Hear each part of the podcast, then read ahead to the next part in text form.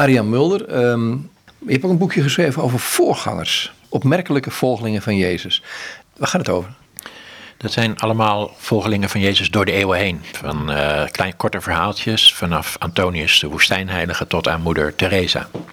Wat tref je voor verhaaltjes aan? Dat zijn dan vaak anekdotes, denk ik.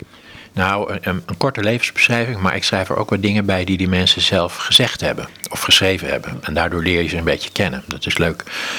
Wat misschien een leuk voorbeeld is bijvoorbeeld meester Eckhart. Dat was zo'n middeleeuwse leraar, zeg maar. Een mysticus zou je kunnen zeggen. En die zei, mensen willen graag naar God kijken zoals ze kijken naar een koe. Toen ik dat las, moest ik wel even nadenken. Naar een koe, naar God kijken. En hij zei, want hij leefde in de middeleeuwen en een koe was natuurlijk een heel nuttig dier. Hè? Kaas, melk, vlees, leer, nou al dat soort dingen. Oftewel, wat krijg je van een koe? En dat is wel heel scherp. Je kijkt, mensen willen graag naar God kijken zoals ze naar een koe kijken. Oftewel, what's in it for me? Wat kan ik eruit halen? Wat krijg ik ervan? Nou, zei Eckhart, maar dan, als je zo naar God kijkt, dan hou je van jezelf en niet van God.